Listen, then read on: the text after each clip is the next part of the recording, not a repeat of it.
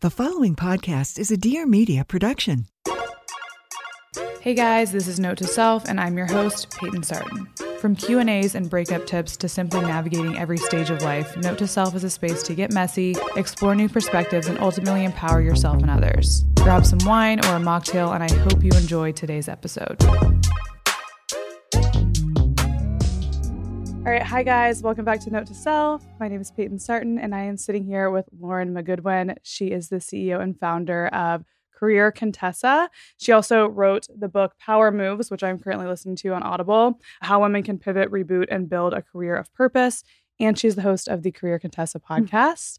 Welcome to the podcast. Hi, thanks for having me. Of course. I thought this would be a great January topic.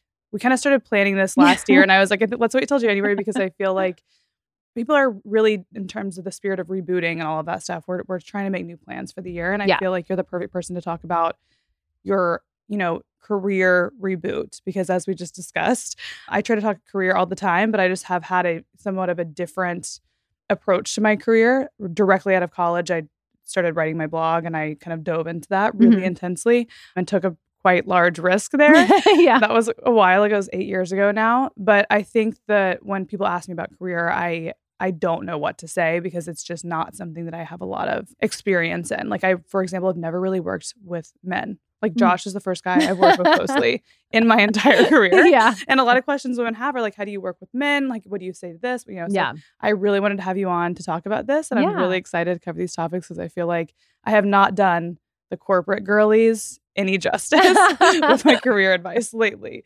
So, can you introduce yourself to everyone who is unfamiliar with your career, Contessa? Yeah. So my name is Lauren McGoodwin. I'm the founder and CEO of Career Contessa. We are a professional development website and resource for women who are trying to build healthy, successful careers. And that looks a little different for everybody. So at Career Contessa, we do a lot of content creation. We've got blogs and articles with advice. We have an anonymous salary database. So you can go check out how much money people are making. We have a So jobs board, career coaching. Every once in a while, you need a coach and you cannot trust Google to give you as a vetted person. We have a podcast, the Career Contessa podcast. So our goal really is to help women build successful and fulfilling careers on their terms. And again, that looks different for everybody. So that requires a, a deep resource that you can trust and go to for really anything. Yeah. And I listened to a couple episodes throughout the week of the Career Contessa podcast. Mhm. One, I like your solos, but you have such good guests on as well. I do. I have really good like guests. really good guests. I'm like going through like hmm, like now that I'm I'm having more guests on this year. That's a 2024 resolution, and Mm-hmm. every time I have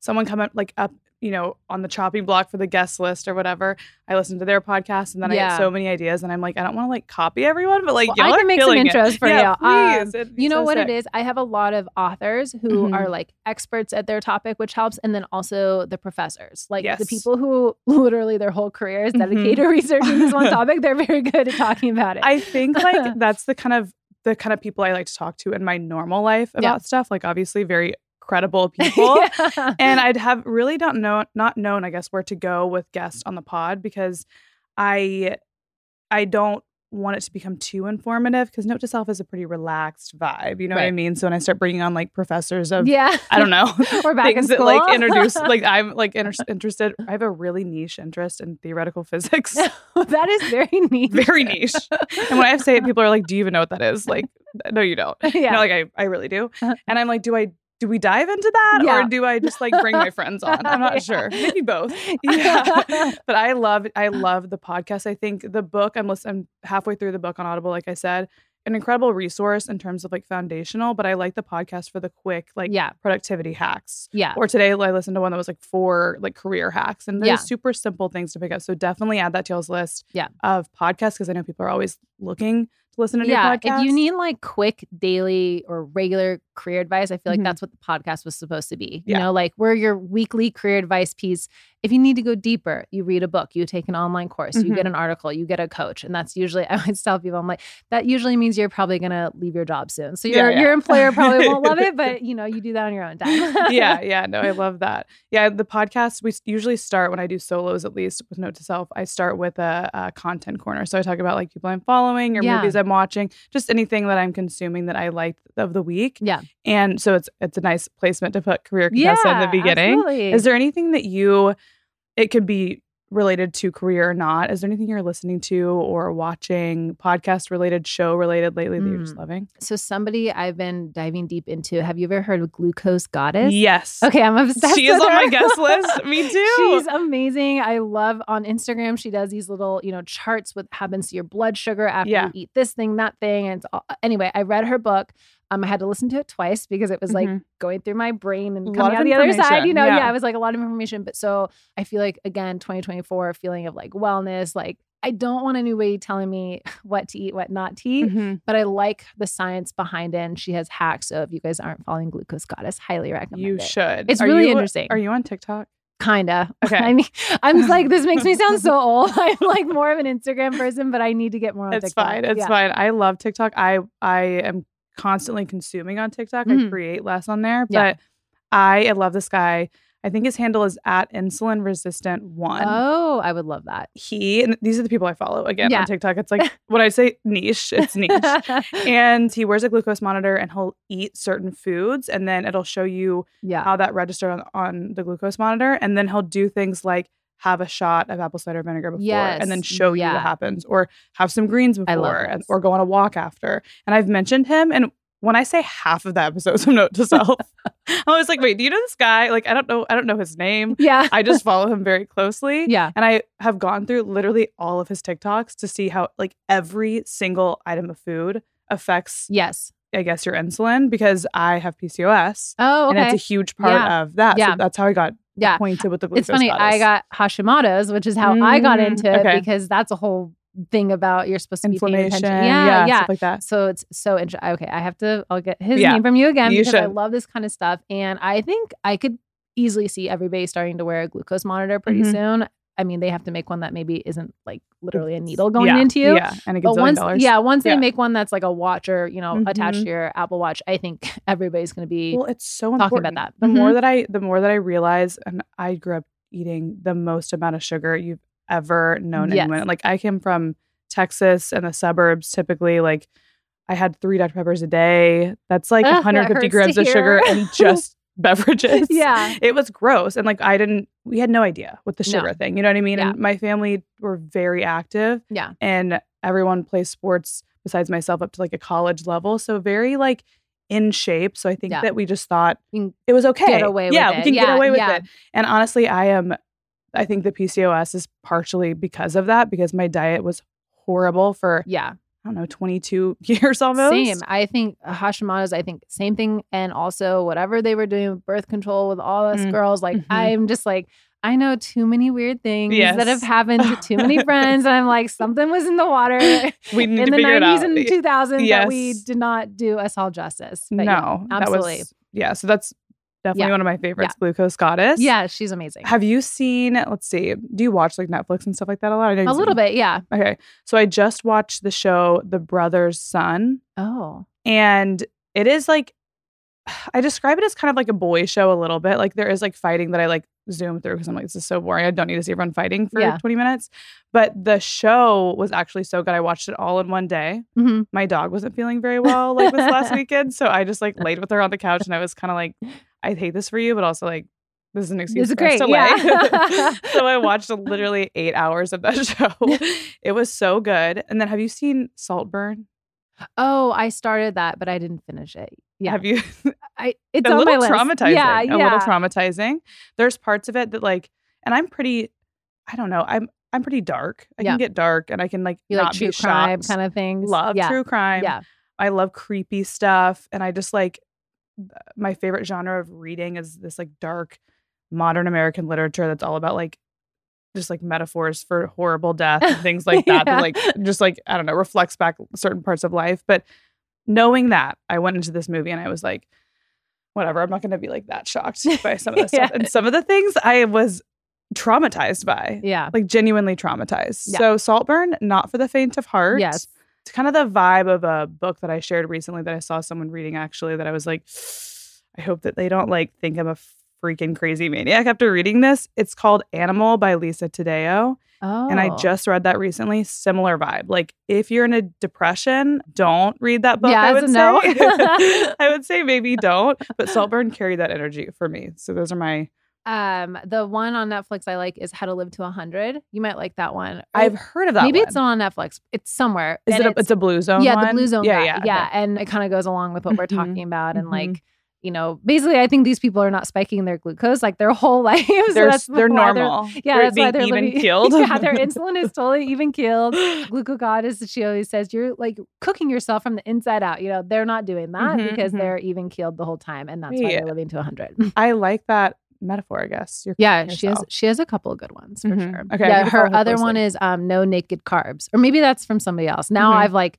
you know when you start following them, then they introduce Mhm. all these other people that Mhm. do something else, and so that was another one of like if you just eat naked carbs, aka carb without like a fat, then it's gonna spike your glucose. Yes. I'm on this whole journey and. If you're interested, get in my DMs and we can have a whole Yes. conversation about it because I know it's quite the departure from like career stuff, you know. Mhm. But I was about to say, have you had her on? But no, like, I know. I really need to. I need to find like a way to make it work into career. But honestly, I feel like when you're at work and your insulin is spiking, you're probably like need to get up and you think you Well, need you another coffee. focus. Yeah, you can't focus. And so I'm like, actually, this totally relates to being, It you know, to working. So, you know, you got to bring your best self to work. So there you go. Yeah. You're like, I'm. This is how I'm spinning it. You're like, I'm really gonna make this fit, okay? you cannot tell me otherwise. I also just love that people are starting to realize how important, you know, focusing on that is to our health. Like Yeah. overall, like Yeah. you're talking about Hashimoto's, I'm talking about PCOS. yeah, Obviously, there's type one, type two diabetes, Yeah. things like that. It's Mhm. just it affects literally yeah, everything. Yeah. And how do we not know this before?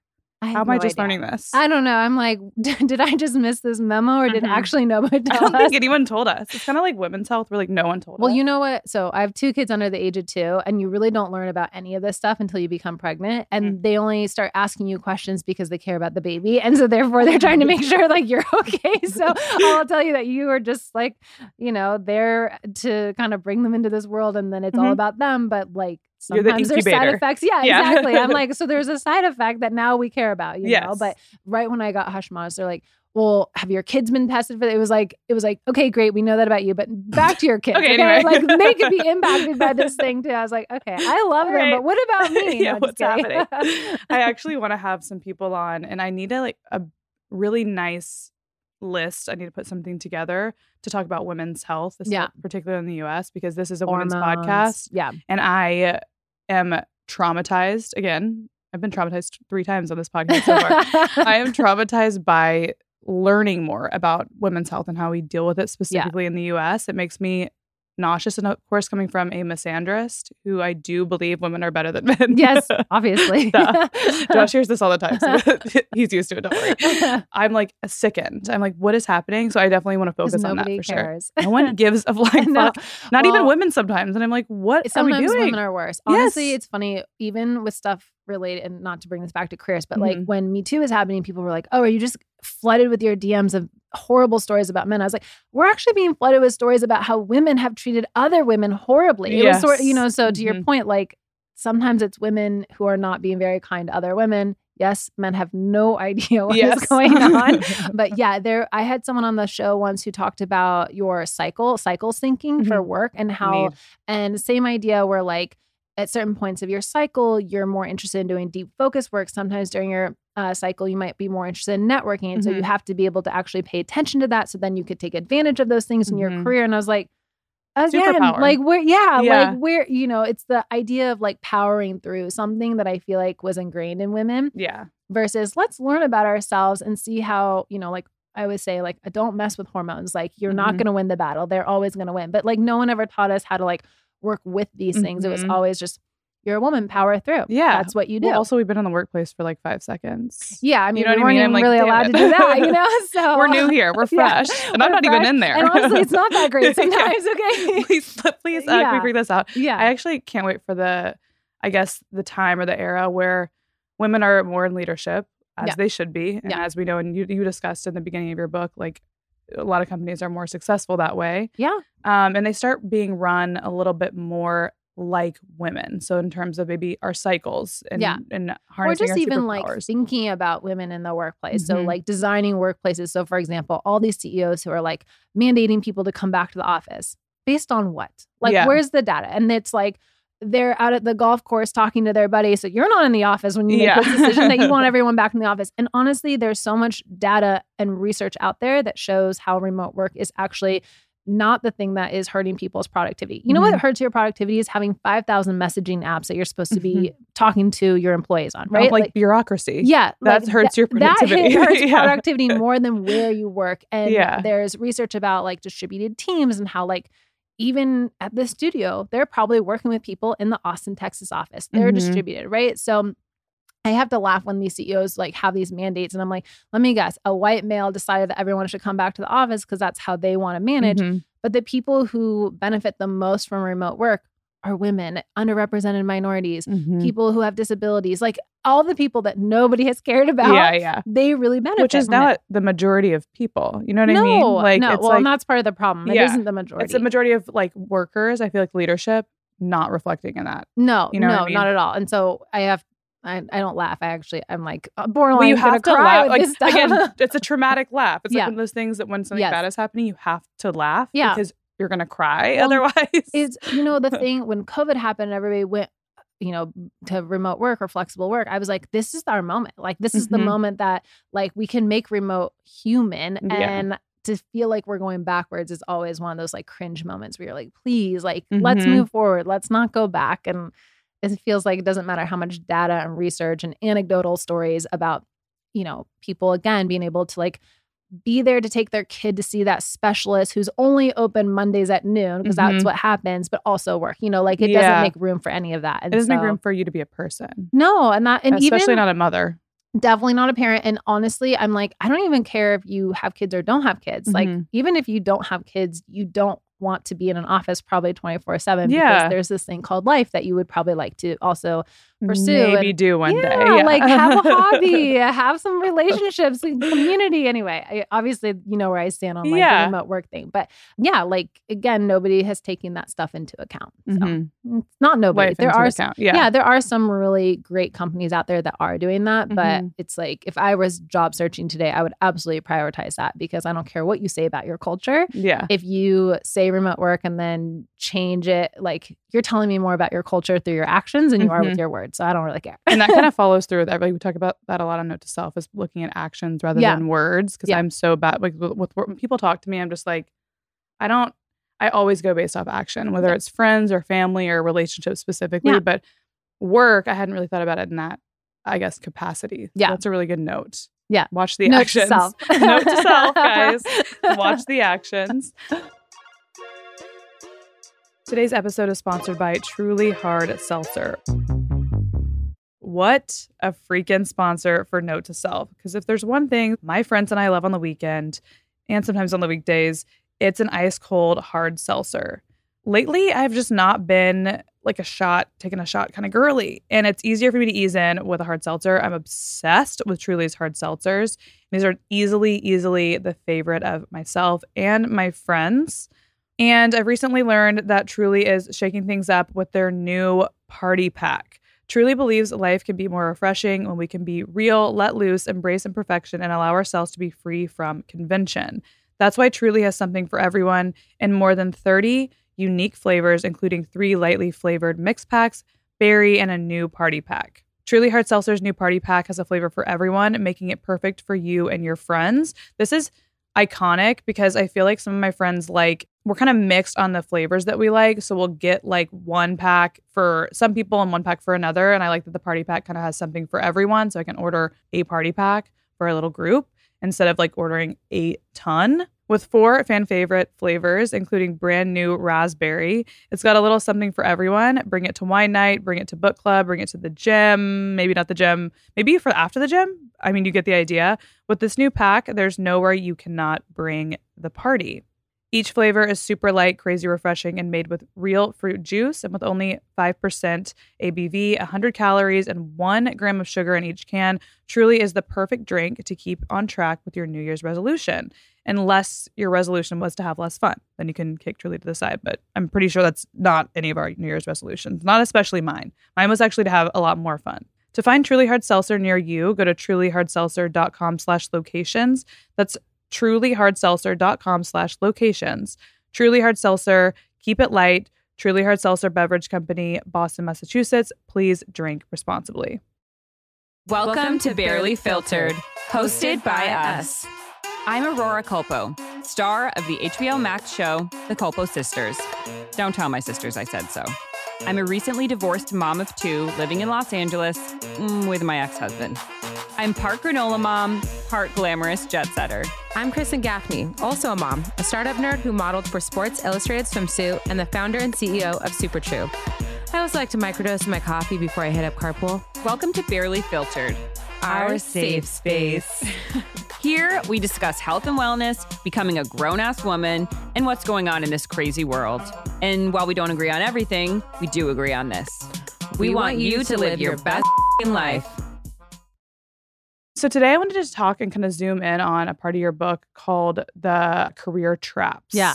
And there's four of them. Mm-hmm. I think this is a great one because we're talking about working remote and kind of like the benefits of that. And the first one that you talk about in your book is busyness. Yeah. Can you talk a little bit more about how that's a career trap? Yes, I'm sure.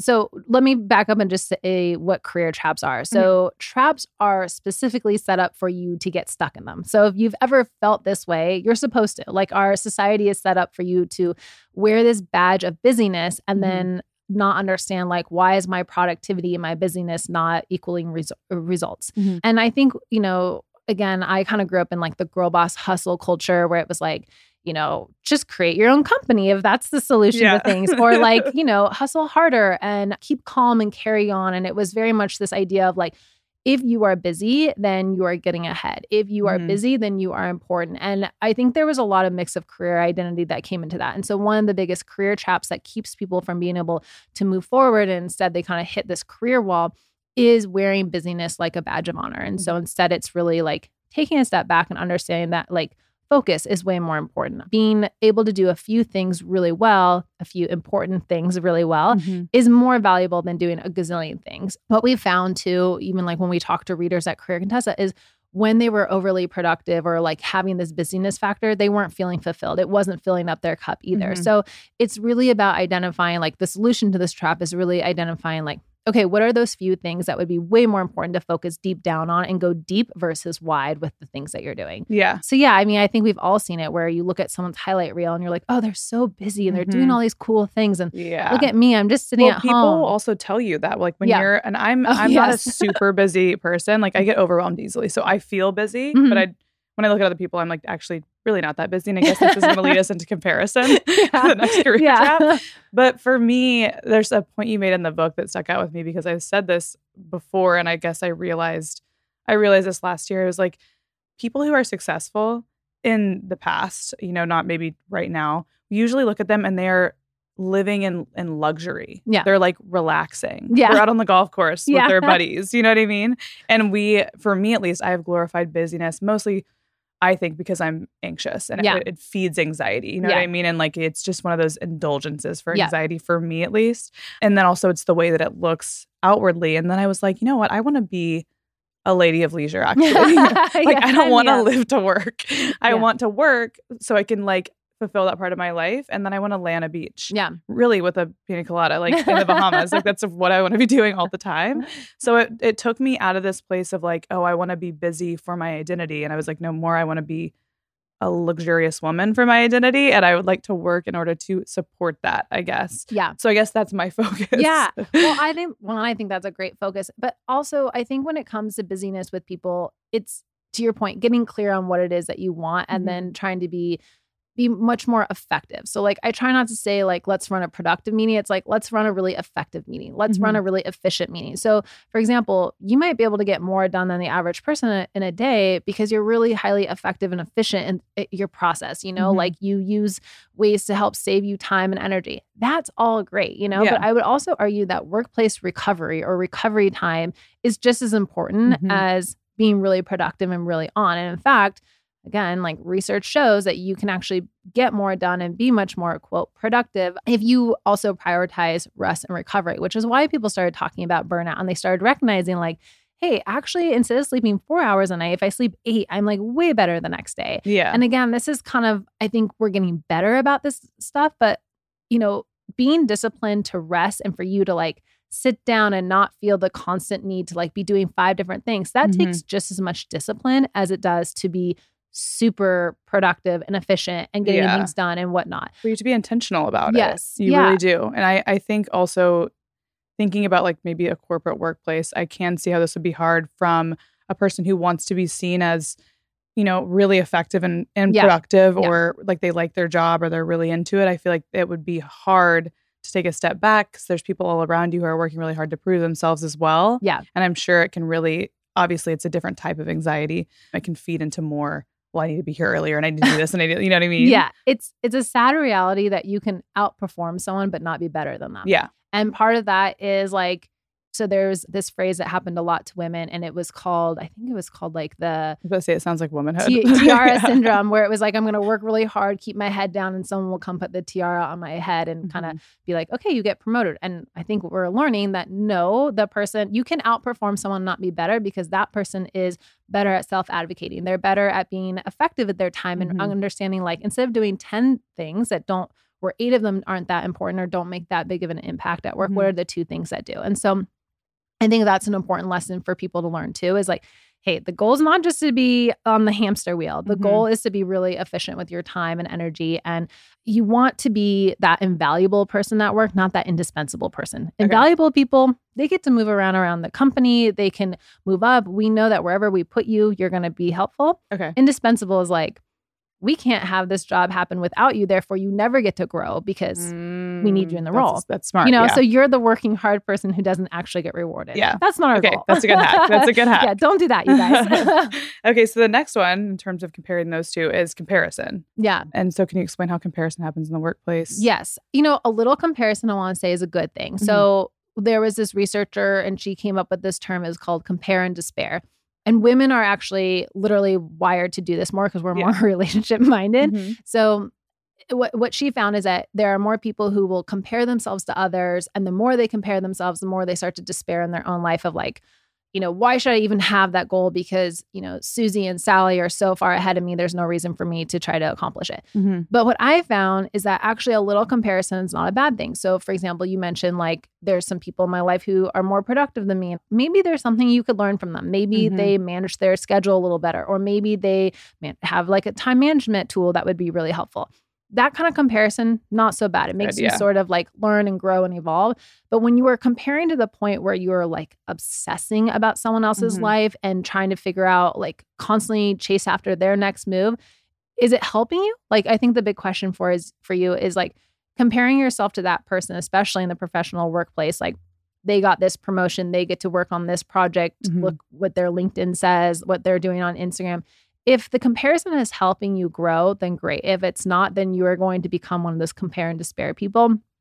And that's not good. we Yeah. don't want that because honestly, what we're not trying to do is kind of suck the motivation out of you of sort of like, why do I want to do this? And Yeah. what I find with people too, when they get to those deep parts of comparison, the inner critic comes out and then they mm-hmm. kind of beat themselves up. And it's like, okay, whoa, whoa, whoa. Now we're going down a whole different pathway that we don't want to go, where it's in fact, we want to move more to us like practicing self compassion. It's like it brings Yeah. up a whole nother set of challenges that happen. So, some comparison, great. You know, Mm-hmm. like seeing, especially for the corporate girlies, like who's the manager or the person above you where you're like, I want their job or I really aspire to what they're doing. That can be great, can be really motivating. And it, especially when you're young in your career, mm-hmm. aspirational people is what you need. You need something because you're not given like a map of here's the exact guide Yeah. um, for you to do with your career. So you almost need those people to help you kind of come up with a game plan. But if you are comparing yourself so much to somebody else, where again you're like in this run to keep keep up, then Mhm. then you're really just cutting yourself short with that. and you're not focusing on what you're good at. No. You know what I mean? I feel like it's everyone has something that makes Yeah. them special. I'm, I'm not a person Yeah. that thinks everyone is the most special person on the Yeah. planet. to some extent, yeah, but you do have your own skills and things to offer. Right. And you're going to be hopefully in the position to be someone's going to want to follow that or Yeah. your, you know, story up. We I even see this in my job and when I first started this was a big thing with influencers Yeah. and social media brand partnerships for example. Yeah. I used to even have like I'm not a big comparison person. I'm just not very competitive, so I don't think that comes naturally to me. Right. But I do a lot of like I want to see what other people are doing, so I'm more aware of what's available to Right. me. I think that's something that I am happy that I'm I'm happy that's how my brain works. I don't know what that is or how that happened to me, but I think a lot of I watched a lot of my friends be very, very upset. Yeah. And even watched like my mom, for example. My mother would like the formal mother. the formal mother. She would text me and be like, Why did so and so get this partnership and you didn't? And I'm like, one, that's just not how it works. Like yeah. it wasn't like we were on Yeah. the chopping block for Yeah. the same thing. Like it was Yeah. just like a random brand partnership. And I had to ban her from texting me because I'm like, you're actually stressing me out now. Like, why are you doing this to me? Yeah. And it came with a lot of like people saw certain influencers doing well. So there's obviously in the space a lot of Yeah. copying and a lot of people being upset. But then I saw on the back end some of my friends on the more extreme side would really almost like paralyze themselves. Yeah. They they would just be so paralysis is a upset. yeah. Yep. they'd be Mhm. so up- upset about how they didn't get something or how someone Yep. else did. And they would be, I mean, I mean, tears. I saw Yeah. so many tears. And at this point, I'm just like, you have to just move forward. You know Yeah. what I mean? Do your own thing and Yeah. kind of like work with what comes to you and make the most of it, I think, in my job. So it's something that I definitely saw when I was reading that Yeah. part of the book or listening Yeah. because I'm in the shower just like being lazy. Um, that counts too. yeah, it counts. Listening to that part of the book, I was like, the reason I like these career traps because they don't only apply to corporate girlies, but I think Yeah. it can apply to anyone. Anybody. working for yourself. It applies to your life I was gonna as well. say, I remember feeling that way in college, and like when Mhm. I wasn't even thinking about careers, that compare and despair. Like, am I doing? And you know what it is? It it, it feeds into the whole feeling of like, am I doing enough? And I Mhm. think that's that's its own. or trap am I for a lot- doing right, like Yeah. things right? And that's Right. another thing that I talk about a lot. And one of my most freeing thoughts that I've had because I turned thirty two a couple weeks or no last week, week and a half ago. And I was thinking about the things that I learned in my first 30 years that actually really affected me. And I think one of them was no one else knows what they're doing yeah, either. absolutely. So you take it so serious, and everyone else, you think everyone has it figured out, Yes. and no one does. Everyone's just kind of doing their best. Yes. And sometimes it looks like, I mean, I, I know from personally, people will act like it looks like I have it figured out. People in my own same job and stuff are like, oh my God, they're killing it with this or whatever. And Yeah. I'm like, I don't know like what you're talking about. I'm glad it looks like that, but like I'm so confused. And so I realized when I started getting better at my job and people started making those comments, I was like, oh, people really don't know what's going on. Well, it makes me think there's this like quote I see on Instagram a lot where it's like, remember you are like where you are now is where you wish you had been or Yes. something like Yeah, that, yeah. you know, or don't compare your middle to someone's finish line. Mhm. And that's also what happens in this compare and despair thing is like someone who's comparing just starting out as an influencer to where Mhm. you're at. You have eight plus years of doing this, right? Mhm. And so you are going to be further along. You can't have that expectation. And I think managing those expectations it's a slippery slope, you know, because we don't want you to kind of like if you go so far extreme, then you probably will give up on it because you're like, oh, there's no point. There is something to be said about like ignorance is bliss a little bit, and Mhm. like you didn't maybe know what you were building Yeah. eight years in, or when you aren't comparing every single move of your competitors, that's probably a really good thing for you because you can focus on what you're building. My friend always tells me this story about how she's like, well, racehorses they race with blinders around their eyes so Mhm. that they can't see what the other horse is doing. And I was like, what I was like, what's your point? And she's Yeah, like, yeah.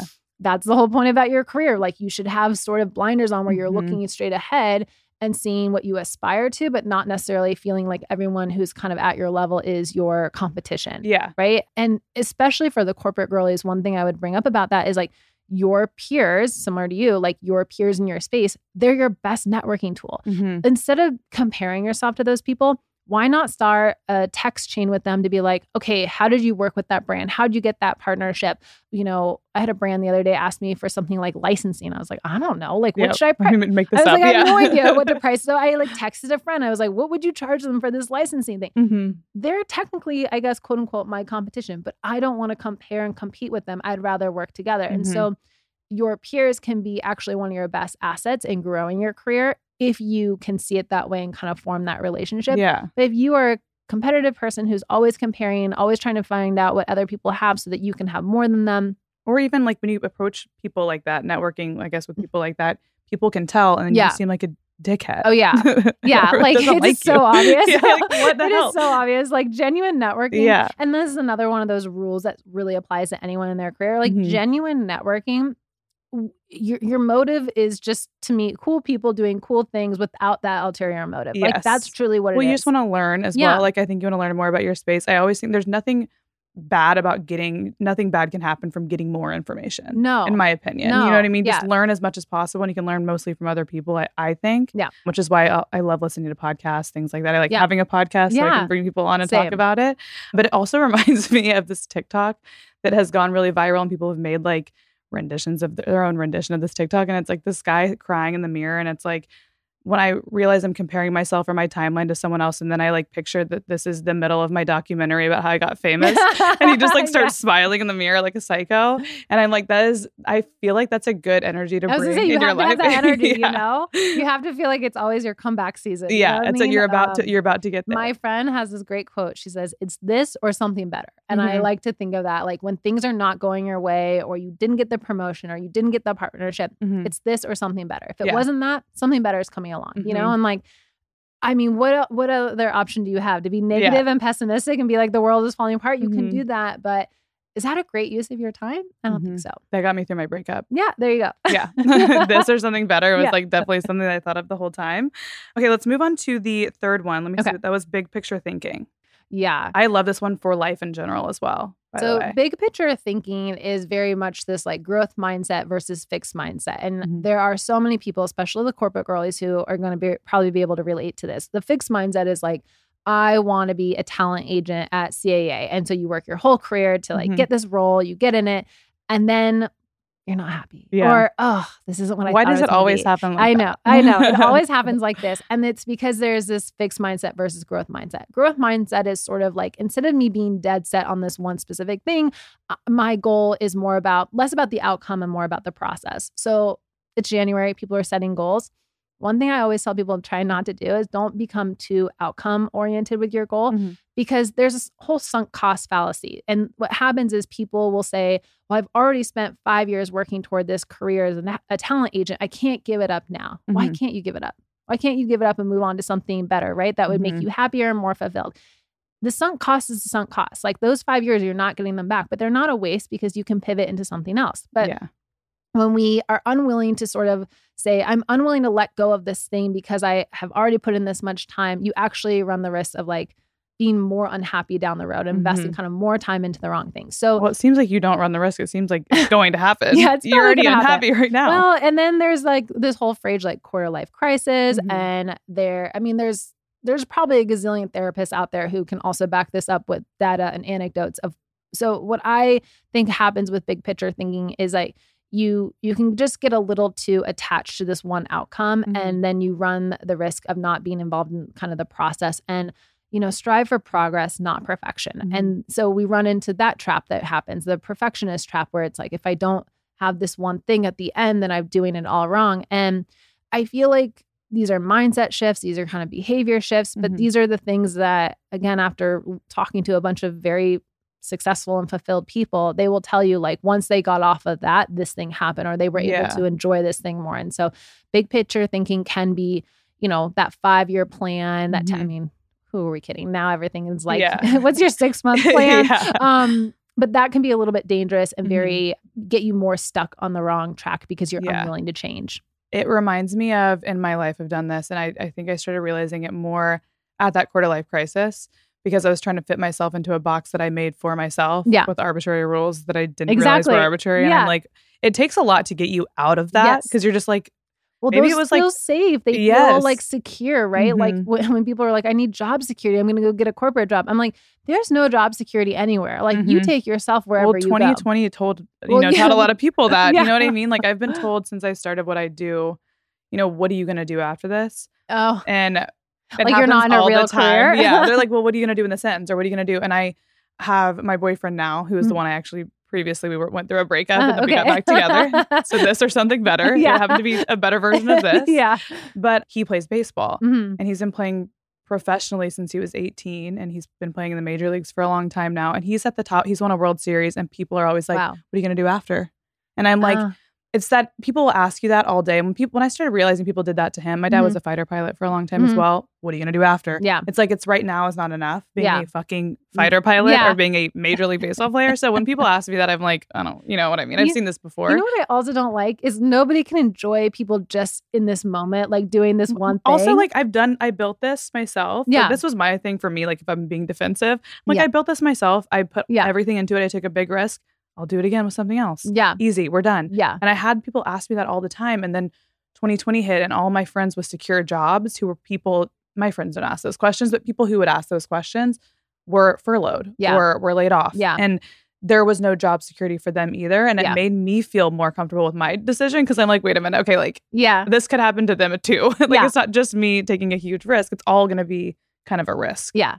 I will say too, as someone who's done corporate and also entrepreneurship, pros and cons to each. There is no like, I think sometimes I wish I was in a corporate job. yeah, I do too. I do too. Like some days I'm like, should Someone I go give me a to rule. corporate? Yeah. Yeah. Like I want someone else to be in charge Yes, of like making the rules. Like I'm like. I don't know what to do next. But you know what? The grass is not greener. The grass is green wherever you water it. So Mhm. whatever you're investing in, you're investing in this career right now. And that is working for you. Yeah. You don't need to worry about what's next because you know what? What's next, first of all, it would be a waste of your time because Yeah. whatever is next is maybe something that you can't even po- possibly think of right now, or Mhm. is a relationship that you haven't met yet who's going to bring you this amazing corporate gig where you just get to run, Yeah. you know, department of uh, the department of influencing. No, I don't like the point is is like you don't know, and why would you not want to stay open minded to that? Mhm. That is a growth mindset Yes. people who have fixed mindsets are the people who are asking what's next what's next and it i understand it feels safe and secure to be like i've got this perfectly laid out plan but life Mhm. happens while you're making plans Yes. and so you have to be very careful about being too invested or being unwilling to say okay when i need to pivot how will i pivot Mhm. people who like those plans they struggle the most with the pivots the reinventions the rebranding because Mhm. they're waiting for someone else which is why they fall into compare and despair they l- start looking outward of like well i don't know who i am so i'm going to go look and see who do i want to be and copy that person's Yeah. thing and so it's it, these are all these kind of like tool sets that if you don't learn them early in life you learn them Mhm. eventually Yeah. and earlier better because that's real life you know Mhm. corporate or entrepreneurship i always joke like entrepreneurship you have your highest highs and lowest lows maybe in the same hour on a day Mhm. you might not have that in corporate but you have Yeah. lots of other things Well, it's you like a dull. Like, for me and with entrepreneurships, I, I get excited, but it is more dull, I think, than people think. It is more like day to it's day, not minimal like tasks. the like, glamorization that no, you see online it's not. Yeah. It's me sitting there with my dog being like, Yeah. I have 8,000 things to do and there's no way I can do them all today. Maybe I'll Yeah. just lay down. or for know. me sometimes it's like i have to figure all of these things out and i'm Mhm. like i don't want to have to figure you all have to teach yourself Yeah. stuff constantly. It's it's a lot, and sometimes I do wish I had a little bit more structure. But I'm trying this year to bring myself Yeah. structure. Yeah. But back to the growth mindset thing, I always think about a core tenet of Note to Self is trusting yourself. Yeah.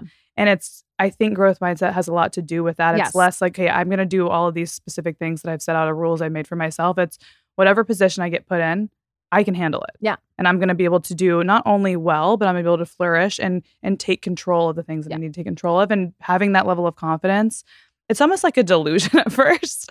But for me, it's been a huge game changer in anything in my life because Yeah. I don't get as anxious and nervous anymore for things because I'm just like, i'll figure it out I will figure it Yeah. out. Like I'm I'm smart, I'm capable. And even if you don't think that of yourself, sometimes maybe do the Rihanna thing where she's like, they asked, "What do you do when you're not feeling so confident?" And she was like, "Pretend." yeah Like, what am I gonna do? Cry about it? Like, just i pretend. mean 99% of success comes down to how many times you say fuck it i'll figure it Yeah, out like whatever. honestly like Yeah, that is yeah. like and i also think if you're waiting for the moment when you feel confident it's Mhm. not coming confidence is built by taking action yeah, So if you want to become a better public speaker, you have to go start speaking. If you want to work with brands, you have Mhm. to start working with brands. You know, like you have to start somewhere. Nobody just is these overnight successes. it's I also know messier than you would think. Like, It's it's, not as messier. structured as the Yeah. people. Again, with the podcast, people say, "How did you get started?" And I'm like, I randomly bought a mic, and then I like Yeah. was laying in my bed, and I just like taught myself it out. weird audio mastering from a like something that didn't make any sense, and Yeah. then people were like, "Josh would be traumatized."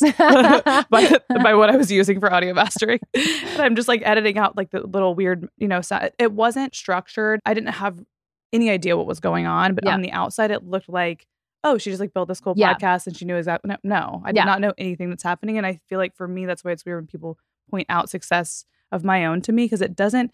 It feels like success, but it doesn't feel like when they say it back to me. Yeah. it's not wrapped up in a tight little bow that they're Yeah. that they're explaining. It's like we're able to see success externally in other people. Yeah. We really struggle to see success internally, you Mhm. know, which is why there's a whole thing about like once a quarter, write down your wins. I'm a big um, fan or advocate of keeping a work journal. So Okay. you, whatever work you have, but like, and you could do it at the end of the day, the end of the week, the end of the month, but like record your wins, record your uh, events, record the areas where did anyone give you a compliment? Did anyone say you need, you know, give you some feedback? What about your interpersonal communication? Like, oh, I was in that meeting and I didn't come prepared with any questions. Like, this is how you learn is sort of being able to take time to reflect what went well, what didn't go well, what would I do next time? And then like iterate, iterate, iterate, iterate. Mhm. I don't ever want to be a person who is unwilling to iterate and unwilling to grow or unwilling to be open to doing things differently Mhm. because the world is changing very quickly. And it's like, I remember my first internship. This is going to make me sound like a dinosaur. We they wanted me to start the Facebook page, Okay. and I was like, "Yeah, I can start a Facebook page." Mhm. And I wanted to do all these other things, and they were like, "Oh, Facebook's not going to be anything. Like, I don't even know if we need to do this." And it's like, if you're unwilling to iterate, you're going to miss out on opportunities. Like that Mhm. company doesn't didn't have a Facebook page when it was free to do all this stuff, and it's Mhm. like, wow, I never want to be the person who's like unwilling to learn AI or bring it into my Mhm. workplace. You know that kind of stuff. I So- thought about that in my life. I told my boyfriend this a couple nights ago. I was like, I want to be an old person who like knows how to work the new technology Yeah. because that shows me that I'm still paying attention and I'm not afraid of change. Yeah. Because I think I even do that now where I'm like on FaceTime and like the Bitmoji's coming up and I'm like, where does this why, uh, how is Yeah. this here? How do I and I'm like, oh my God, I already feel so old. I have to get on Yeah. top of this. Like and you think it's so embarrassing, but then you realize everyone feels this way. yes, I'm like, no, I, I have to be on top of this because it I want that feeling of always kind of being malleable. yes, And like totally. I thought it's also good for your brain, I think. yeah, This is a good lean into the fourth career trap. Yeah. We're talking about kind of how things look on the outside yeah, is like the fallacy of like the dream career or dream yes. job.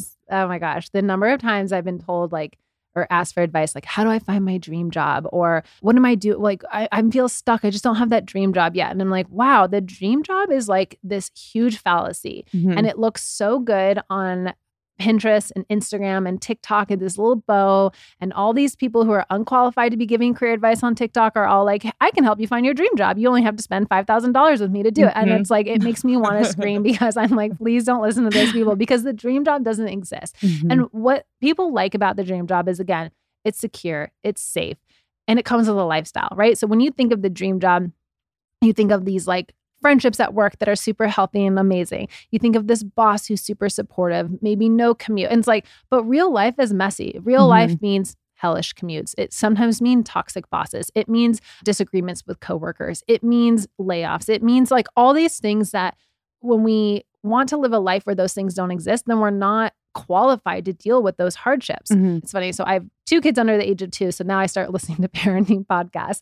And there was this woman who was talking about, she's, I forget at Stanford, but she basically works with students at Stanford. Mhm. And she said one of the things she sees about people who are successful, um, obviously you're successful if you go to Stanford, right? You've Yeah. somehow managed life pretty well Mhm. and you're at Stanford. And she said one of the things that differentiates the people who kind of like do even better there versus not is they failed early on in their life. So I'll give you the kid examples. Like they leave their lunch at home, don't bring it to them. Mhm. Let them have the experience of like, oh my God, I left my lunch. Like, what am I going to do? And figure it out, right? Yeah, yeah. you have to think about that in your own career too. And so the dream job, the more you can kind of experience like these tough moments at work early on, Mhm. the more you're learning and you're adding to your toolbox. And so what I don't like about the dream job is that it makes people feel like one that it exists when it doesn't. And two, if somehow you don't have a dream job, you are missing out in life and you've failed. Yeah. And I remember this feeling. So I was a recruiter at Hulu before. And before that, I was an admin assistant at a university. I absolutely hated that job. Hated it. Like cried in the bathroom. It was so terrible. And I remember when I got my job at Hulu and recruiting, feeling like I made it. Like I like this is it. And it felt very much like a dream job. And so speaking for someone who has had like literally a dream job, I can Mhm. tell you that one of the challenges with that is that your whole identity also gets wrapped up in that. Mhm. So there's a lot of negatives of that. What I would recommend instead people look for if they actually want this like successful and fulfilling life is a good enough job. I'm a huge advocate of the good enough job. The good enough job is not settling. What it's saying is we're not trying to make your whole identity your career. And it's very healthy to want to reclaim your life from your work and not have those things intertwined so much. And the other thing about the good enough job, which I guess now on TikTok it's like the lazy girl job or like Mhm. minimum Mondays. These are all just like new trends that have come out for something that we've been talking about for a really long time, which is that dream jobs that exist. If you don't have one, you haven't lost in life. There's nothing bad about you. But also, why do you need to have a job and a side hustle and be this and be that? You know, like Mhm. it puts so much pressure on people. So I would just like to pop the bubble right away and be like, the dream job doesn't exist. Everyone stop talking about it. It, it only perpetuates this myth even Mhm. further. And I think the people who get the most hurt from that are new grads, people or people who are early in their career who Yeah. are trying to be like, if I don't, it's like going to the right college. If I don't go to the right college, if I don't start with the right career, my whole life Mhm. is over. And it's like you cannot believe that. you No. know? I, and that reminds me because I want to get into a couple questions before we Oh, close yeah. out because what you just said reminds me of it's a good little starting point for these questions. They're still kind of rolling in, so that's why I haven't like written anything down because I was trying to see No, if anything I'm happy that they new came in. have more cor- corporate girlies listening than you thought. yeah, I do. Well, I do know I get a lot of questions, and I'm always like, guys, come on. Like I could just tell you, like, oh, like enjoy your life, like, listen to yourself. Like yeah.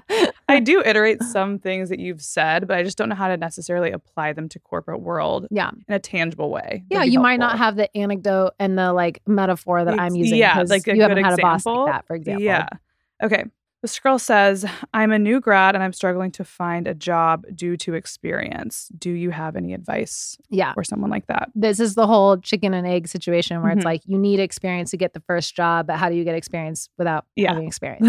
so I will first tell you that you probably have a lot more experience than you think. And Mhm. so a big part of job searching is also the story you're selling. You are marketing yourself. And I know everyone is probably so sick and tired of hearing this, but storytelling is one of the most important skills you can learn to be successful in your career early on. Mhm. So for the person who's like, I don't have any experience. Yes, you do. You probably have had other jobs. Mhm. You probably did something in college, I would assume. I mean, if you've literally have done nothing, then I'm going to say go out and get Do some job. Yeah. Like my first job was working at Old Navy. I learned a ton of skills from working at Old Mhm. Navy. So my point being is you probably have a lot more experience, but what your challenge is, is you're struggling to figure out how do I take this experience and wrap it up to tell a story of who I am and what I want to do next. Okay. So with that person, one of the things I would do is, you know, yes, write out your experience. Let's start getting that list going. Mhm. But the other thing I want you to do is spend some time reflecting on like what are your strengths? What are your skills? What do you like doing? What energizes you? What like sucks your energy? You can talk to your friends who know you well. You can talk to your parents.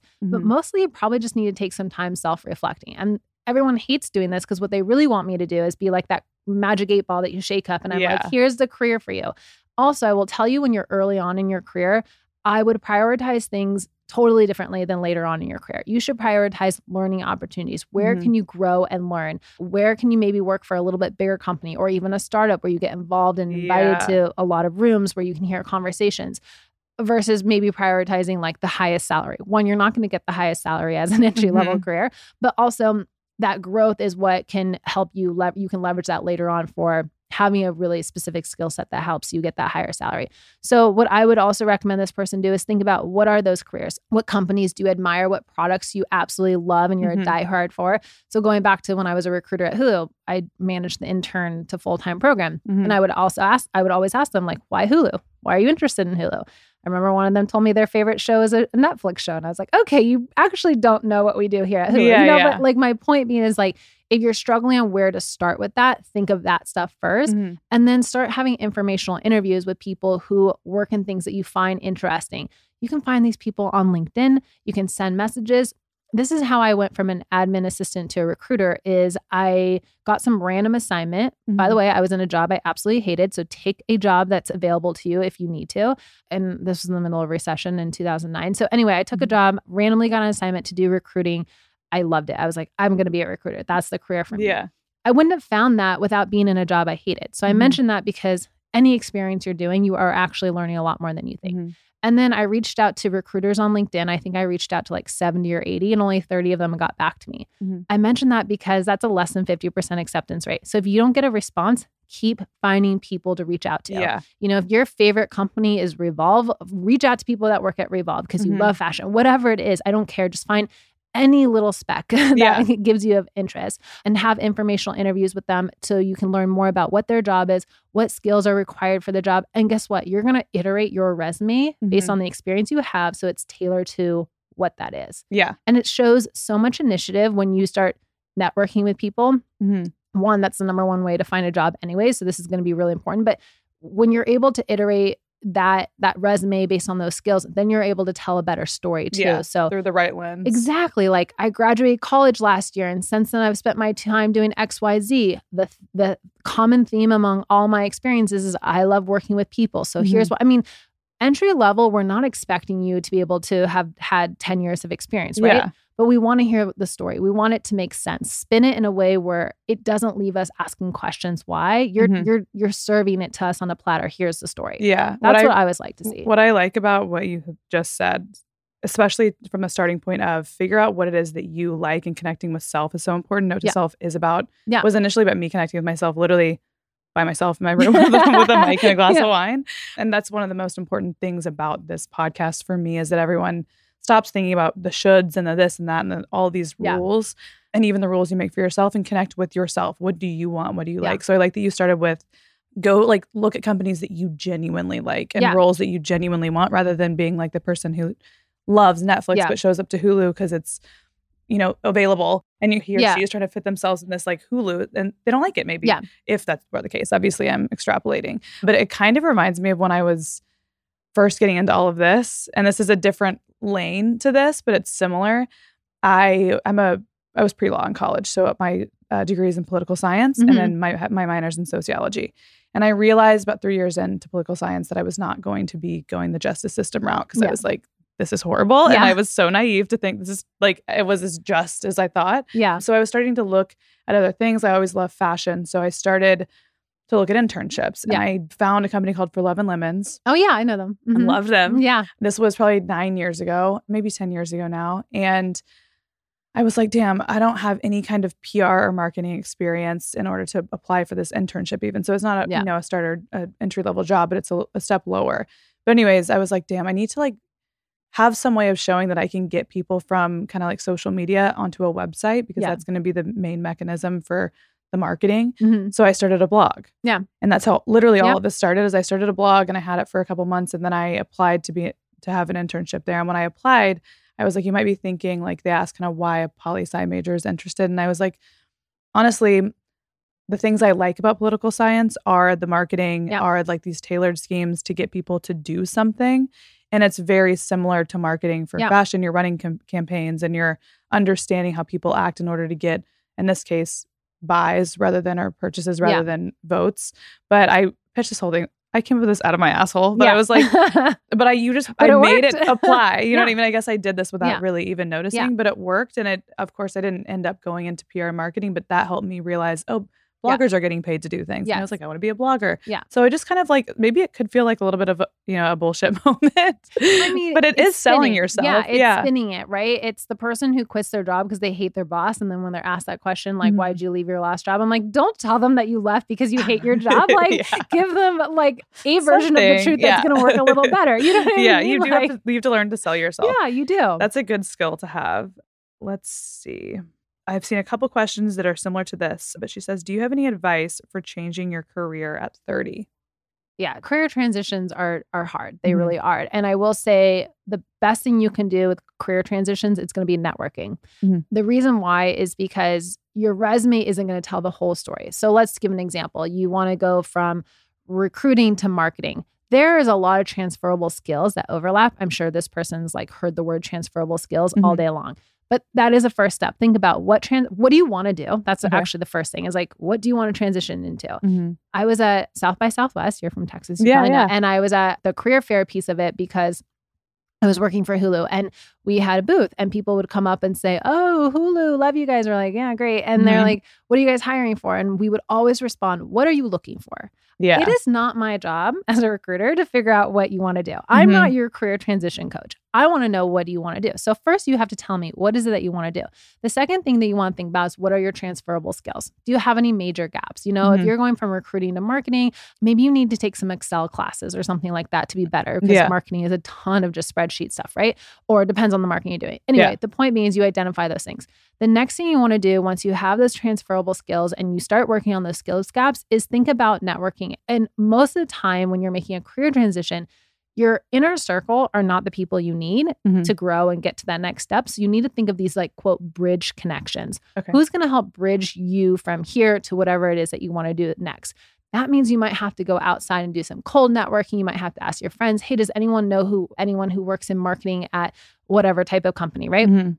your ideal situation is networking with people who are in the same like department or role that you want to within a similar industry or company. So if you want to go into marketing at entertainment, go find another entertainment company with somebody in marketing, right? Mhm. So that is one of the best things you can do if you're thinking about making a career transition. And then the more you have these informational interviews or power chats, whatever term you want to come up with. I know Mhm. sometimes when when you get older in your career, you're like, I don't want to call it an informational interview, but yeah. whatever you want to call it, that networking is going to help you make that career transition because one right now the job market is extremely hard. Even the people who have 10, 20 years of marketing are having Mhm. trouble getting those marketing jobs. And so, especially if you're making a career transition, it's going to be very reliant on you telling your story and that referral or that friend kind of saying, This person is worth an interview. I'm going to vouch for this person. And so, you might have to build those things. So, that's kind of my best career transition advice. Yeah, network and building bridge connections.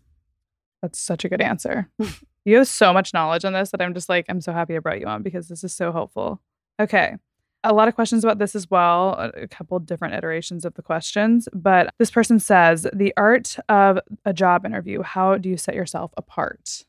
Yeah. Okay. So we we used to do lots of interviews at Hulu Mhm. and a couple things. One, prepare. Like just prep the shit out of yourself for this Mhm. company and this job. So what I mean by preparing is there's the person who comes in who's like, I read the job description.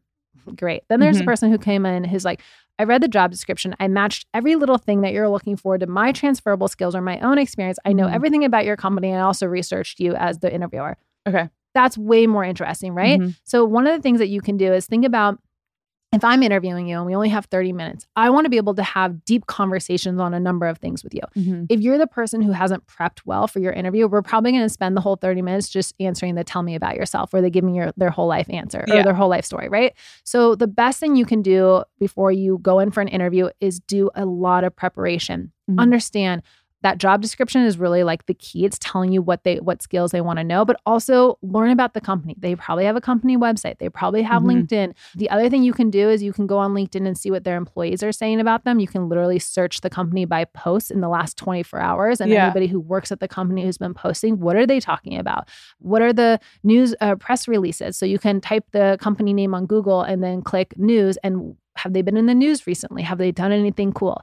I think you stand out in a conversation or in a job interview when you're able to kind of show off that prep work through mm-hmm. the answers you're giving, through the questions you're asking. The other thing, don't ever, ever leave an interview without having some questions prepared to ask them. So at the Okay. end of an interview, I'm always going to say, "Do you have any questions for me?" Mhm. The person who says, "Nope, I'm all good," I'm like, "It's it's a no, it's a no Yeah. for me. Like I can't do anything with I that." don't have any questions. yeah. Like I you you can't possibly waste this opportunity where you're face to face with this potential employer, not ask Yeah. them any questions, right?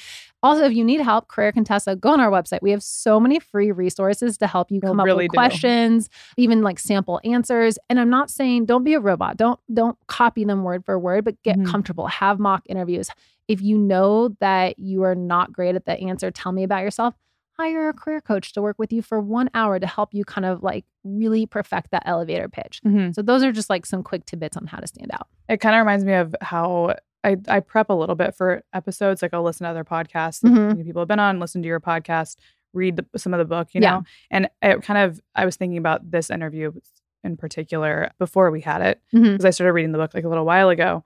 And I'm notorious for like, I just like to have like a real conversation with people usually, and I want to be surprised by the things they're saying. So I don't always want to know Yeah. every single thing. Yeah. But had you walked in here and I said, "Tell me about yourself," it would it would have taken us forever to get to what I think like the meat of the conversation, talking about Yeah. career traps, which Yeah. I think is a really important Yeah. piece to share with the audience. It would have taken us, I don't know, three separate episodes yeah. for me to get all the way to there. You know what I Yeah. mean? So I guess it's kind of reflective of that. I can see parts of this and why Yeah. that would be so important. If you can find a bunch of free information on the internet, don't Mhm. ask those questions in an interview. You could say, I listened to the podcast interview with your COO Mhm. and she mentioned XYZ. yeah. So we to your point, we've skipped a whole 30 minute part of that, but we're Mhm. able to and like you've now dropped a hint that you've been researching. Yeah. I love that there's so much good free content out there that Mhm. companies are putting out there. So So it's like they're not even making it that hard. So I, I completely agree. And the other like just like fun little hack I will say if you want to stand out is wear a bright color. Okay. I remember we had this person at Hulu who wore a bright yellow blazer to Mhm. every single interview. I think she had like three or four interviews. And it was always like the yellow blazer person. The Yeah, like if they if they like started to forget a name, they, I'd be like the girl in the yellow blazer. Mhm. They were like, yeah, that one, that one. You know. And so one thing I always do when I go to networking events is I wear a full red suit Okay. because I stand out. Power suit. Yeah, it was like moment. yeah, it was like a total power suit moment. I don't have any like research to show this other Mhm. than like you will stand out in a memorable way. I don't I don't think it has to be a bright color. My whole thing is just like I that's something I remember still from this well, day. This aesthetics person, are yeah. important. You know what I mean? Like you, you will remember that. I also think I really like the idea of stepping into an interview and it's almost like you're with the interviewer and you're already working with them because Yes. you already live in their world. Like Yeah. you already know everything about what's going on. You know the vocabulary. More of a two-way conversation Yeah. versus them just like pounding you with question after question after question. You're like, Mhm. we're not we're not getting anywhere with Yeah. that, right? Yeah. yeah. I've also noticed that with hiring for myself because I'm Mhm. doing it on a smaller scale. My fucking nightmare, by the way. I don't know how you did this for a job. I hate it. But it is interesting because I don't want someone, when I think about it, I don't want someone passive. I don't want someone Mhm. that needs me to to prompt them for things. I want someone who can be like, I know you, I know what you like, I know what you might need, and hey, I Yeah. have some ideas, and here's you know. So I I totally get this from almost like a not a Hulu hirer side, Yeah. but like a someone Yeah. who's trying to hire. Yeah. I've only found a couple people of all the people I've hired for like an assistant position, for example, that Mhm. offer me a level of ability to trust them. Yeah. It could be through delusional confidence. I don't know if I really Yeah. should trust them, but like I feel like I can trust them. You know what I mean? Yes, absolutely. Because they know what's going on. Yeah. Bare minimum. Okay, I'll help. Let's do one more. Okay. This one says, I'm comfortable in my job, but I'm also starting to wonder if it's time to move on. I really like to work hard, but I'm sick of getting taken advantage of. How do I set boundaries in the workplace? Oh, yeah. So setting boundaries is very important. But one thing, just to mention what they're talking about, is they're Mhm. saying, I'm working really hard, but I don't almost like they don't feel like they're moving forward. Yeah. That goes back to that piece I was saying about you want to be invaluable in a role, not indispensable. Yeah. Indispensable people are primed to overwork because they're indispensable to a role and we Yeah. need them to do that one thing and that one thing only. Invaluable people are primed for impactful work because it's almost like okay, your boyfriend's a baseball player. Mm-hmm. He has his position, but he probably knows everything that's going on in the field. Yeah, yeah. That's the invaluable person. It's Mhm. I know what my role is and I'm doing the job that is needed for me right here, but I'm sort of aware of what's happening in the entire game so Yeah. that I can adapt and pivot and move when I need to, right? Yeah. That's and he's a pitcher, so that's a it's a great it's, it's a really person to be important role, okay? invaluable. yeah. But like He it, he does, he does do exactly Yeah. that. To go on the, with that metaphor, you have to adjust by a certain hitter. You adjust your pitches, but you also adjust where people are in the field to receive Exactly. some kind of hitting. Yeah, So think of that in your career. How can you create impact versus just again doing the busy work, the indis- indispensable person? So the first thing I would ask this person is, do you have clarity about what are the most impactful, important, and urgent things happening at work? Mhm. Sometimes those are not the things on the agenda. Sometimes you might have a paper agenda, you go into a meeting, but the things that everybody is talking about is this crisis that happened in the last 24 hours. And that's Mhm. clearly a place where you could make an impact if you can help out, right? yeah, And so I, I try to explain that to people because it's like, if you're feeling like I'm working really hard, but I'm not moving up, that's one of the first things I would recommend. Mhm. As far as the setting boundaries, boundaries work a lot better if you are very clear about them up front. Mhm. Nobody wants to guess. No one has the energy to guess what your boundaries are. So, one of my best tips is to communicate them up front. So, one of the things I love when teams do is have like a communication guide of working with me. So, right off the bat, how do we communicate with each other? When do we Mhm. send text messages? When do we use Slack for messaging? When we do, like, again, just like basically setting up a bunch of structure around things that can sometimes get awkward. Boundaries. So I expect when I send you a message for it to be responded within 24 hours, or I, Mhm. re- I I expect you to keep nine to five work hours or something like that. Mhm. The more you can really set boundaries and like kind of then hold the line with them. And Mhm. mind you, I'm not talking about crazy boundaries. I'm talking about just really like communicating these human boundaries. That's very important. Another thing I really like to utilize is after you've communicated all this, you can reiterate it in the signature of your email address. So Mhm. for a while, I had in the signature of my email address something like, you know, I don't work traditional hours, so I might respond to you at like that's smart. Yeah, uh, later times. By no means do I expect you to get back to me. And and so I had this whole thing because I was trying to manage the expectations and the and the boundaries for other people. Like hey, I might send you something at 1 a.m. At the Mhm. time, I had like a newborn. So 1 a.m. Yeah. felt like, you know, what time and what day is it? But the point being is like, I wasn't expecting that for you. So I, I liked the email signature. I also really like the advice of have one really strong boundary and some Mhm. loose boundaries or softer boundaries. So my strong boundary is like, I am not working on the weekends. Okay. But maybe my soft boundary is like, if you need me after I leave work, you can text me if it's really important or something like Yeah. that. I don't think boundaries are ever going to be black and white. I think Mhm. that they're always going to be something similar to like a relationship. You're always sort of like working on. They might not always be 50 50. well, there's also emergency situations. Emergency you know what I mean? situations, Life yeah. happens. I totally get but that. I think successful teams have that trust built in. And part of it mm-hmm. is that they are respecting each other's boundaries, but most of all, they know what each other's boundaries are. Yeah. Right. I don't know. If Payton doesn't tell me that she doesn't answer emails after 6 p.m., I don't know not to do that. Or, you know what Mm-hmm. I mean? yeah. Like, you can't fault people for things that they don't know. So, Mhm. first, you have to communicate those things.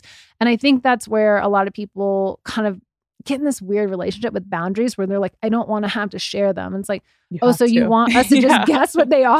like that? No, you can't expect Yes, that. that that's happened to me in a relationship before too, where it's Yeah. like you want me to guess, and it's like, how Yeah. would I fucking know that? no, and the finish line is always moving. yeah, it's not, what it's is not fair. happening? No. Yeah. And so the I think one of the best things you can do as a team, especially if I were a manager of a team, I'd have everyone sit down and I'd be like, let's go over some like ground quote rules or limits that we Mhm. have for our team so that we're all on the same page. We all know what they are. Yeah, yeah. You know, and and then move forward from there. What you said in the beginning about being invaluable Mhm. versus indispensable reminds me of Suits. Oh, How like the main guy obviously is a genius, but he like is always doing the problem that needs to get solved. he like knows it before everyone else, and he just like figures it out. yeah. And he like is not didn't go to law school in the show or anything Yeah. like that, but he like is he no one can replace him because he's always figuring out the big problem. Yeah. So I'm not saying obviously you need to be that guy from Suits, but it just uh, instantly reminded me of that. He's so invaluable Yeah. to the team Yeah. because he was the one that was like going and tackling these bigger problems. Well, or he was in, indispensable to the team. They couldn't Mhm. afford to lose him because the other quality of invaluable players or people at work is that they are teaching other people how to do their job so they can move around and do something different, right? Mhm. So, one of the things I worry about is when people are so good at their job, I'm like, then teach someone else how to do it. Yeah. Like delegate, start sharing that responsibility. Mhm. Use a Loom video to delegate this one thing because if I if you're a top performer in your role, but I can move you again, your boyfriend's a pitcher. If I can Mhm. move him to first base or second base and Yeah. he's just as valuable, Mhm. now he's invaluable. Well, you now there, there's a guy named Shohei Ohtani who is a pitcher, and pitchers don't hit anymore, but they used to. And now he's also an unbelievable hitter. Mm-hmm. Yeah. So he just signed the biggest deal in baseball history ever Mhm. because he can play on both sides of the Yeah. ball because he is so There invaluable. go. Yeah, there we The go. I think it was like a seven hundred million dollar deal. Okay, Like, so there. Okay, enough it was okay? insane. That's invaluable. Yeah. That's full Yeah. invaluable. Also, I like the point that you make about being invaluable and being able to teach other people your skill. My dad did that for a long time. He was a really unbelievable fighter pilot Mhm. for most of my childhood. And he, when he ended up being the best, the best, the top of the top, it's like in Top Gun, Yeah, where they take them. The Air Force has weapons school. It's the same thing. They take you to there to be an instructor pilot. Yeah. And you start teaching Yeah. like people underneath you, and that made him invaluable to Yeah. I believe the it. Air Force, for example. Yeah. So it's like I like that you draw that because I had never thought about that indispensability versus being invaluable. yeah i a lot of people have been asking me recently like how do i not get laid off you know it's like look i can't give you a blanket statement Yeah, yeah.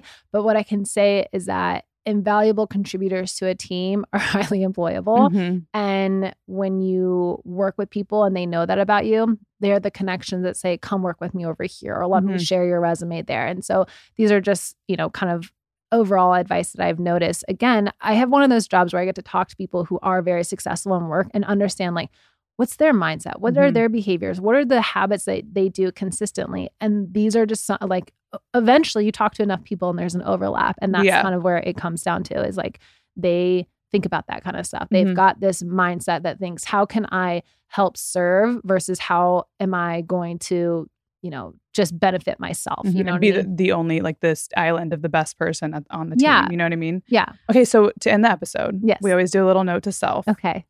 And I have mine already while you were talking about Okay. that. I, I just thought about mine. So I'll give you a second to think about yours. Okay. It's just something for the week. Maybe you need to hear. Maybe your your, you know, higher self is talking to you in a sense.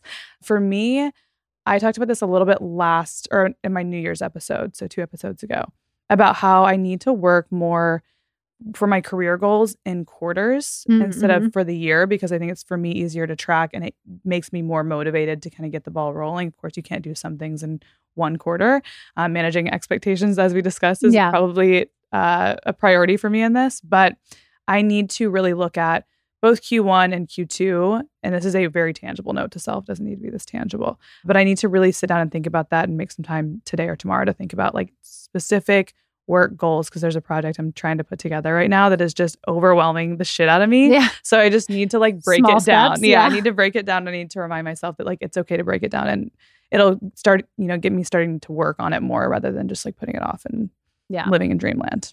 Um, that's a very good note to solve. It's going to be hard to not it, but like Yeah. equal. It can also be Um, like live parenthood, whatever you well, want. Well, you know what's funny is this is the first time I've been back in the studio in four years. Mhm. I I was telling my producer I came the week of COVID. I think on Mhm. that Monday, and you know by Thursday or Friday, everybody was home. down, yeah. And so I haven't gotten out of the house in a while. I've had Mm-hmm. two kids. And so what's funny is I was over here and like the guy in the coffee shop across the street remembered me. And I was just, I was having this flashback today to like life pre COVID. And sometimes I forget that it's almost been four years. Mm-hmm. So I think a note to self for myself is to sort of like try to remember who you are. Like, I, I think my identity has changed a lot. Having Mhm. kids obviously does that. But yeah. one of my notes to self would maybe be like get out a little bit more like Mhm. do a few more things in person it's so easy and it's so comfortable to be like i'm just going to do everything from home because it's so efficient Yeah. And even though it does take a lot of effort to get out of the house like i i think a note to myself is like hey it's important to prioritize that Yeah. maybe don't you don't have to prioritize every time you need to leave the house but Mhm. like pick and choose and, and make that more of a priority this year Oh, I'm a compartmentalizer.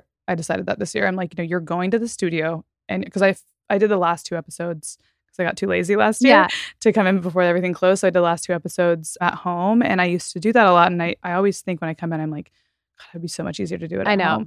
It's but this is just it feels more like I I feel more official. yeah and I need a time to like get out of the house and go. Absolutely. And just like even getting dressed and like Yes. getting in the car, like the like the the commute to like Yes. get here. No, the whole thing is like it's it's important and it's funny. I promised my producer I would come here twice this quarter. I was like, like, "I will be I'm gonna here." start slow. I don't want to overpromise, but I will do it twice and then we'll see what happens. What But, happens? Yeah. Mhm. Oh, I love that. Well, thank you so much for coming on. Yeah, I'll have to come you on at have you on at some point for more detailed stuff because again, I get so many career related questions. Yeah, absolutely. And some people I just like don't know. I just don't trust anyone. Yeah. I'll be everybody's career coach. and your okay? answers are so good and very like note to self ask. Like some people have good answers, but like the the theme and the feel of this podcast, I like to like I like to go into it thinking how the people are going to leave. Like Mhm. what's the feeling they're going to have? I don't want to overwhelm people. I always Yeah. want to come back to a certain feeling of like trust yourself and like you're okay. Like things are going to be fine. No one else knows what's going on. So I'm glad that you can like match that energy. So I really appreciate Well, that. I think with career advice, it can get a little too abstract sometimes, and Mhm. you're like, okay, but what do I actually Tangible. say Yeah. when this Yeah. happens? Like, yeah. thanks for the woo woo, but like, I need some Type A advice too. and Yeah, I, I- yeah. I, always try to mix the two, so that's a compliment. Thank you. of course. We all go listen to the Career Contessa podcast. I promise you it's going to give no matter what you do, it'll it's a lot of help. The productivity one I'm about about to our guess like hacks, I guess. yeah, yeah. I'm about to listen to that one on the way home. I have it already queued up. oh, good. The book is great. It's on Audible as well if you're an Audible girly like me. And then you can also check out the, the Career Contessa website for a ton of resources. Y'all have been around for a while. So Yeah, you got, you a got a, lot going on. Y'all got a lot Forever. going on. but thank you so yeah, much. thank you. Thank y'all so much for listening to today's episode. You can catch a new episode of Note to Self every Thursday. Please, please don't forget to subscribe so you don't miss out on any of the good stuff. I always want to hear from you, so please leave a rating and review if you have a sec. Follow Note to Self on social for all the behind the scenes action and more info about the show at NTS by PS on Instagram and at Note to Self Pod on TikTok. And I'll talk to y'all next week.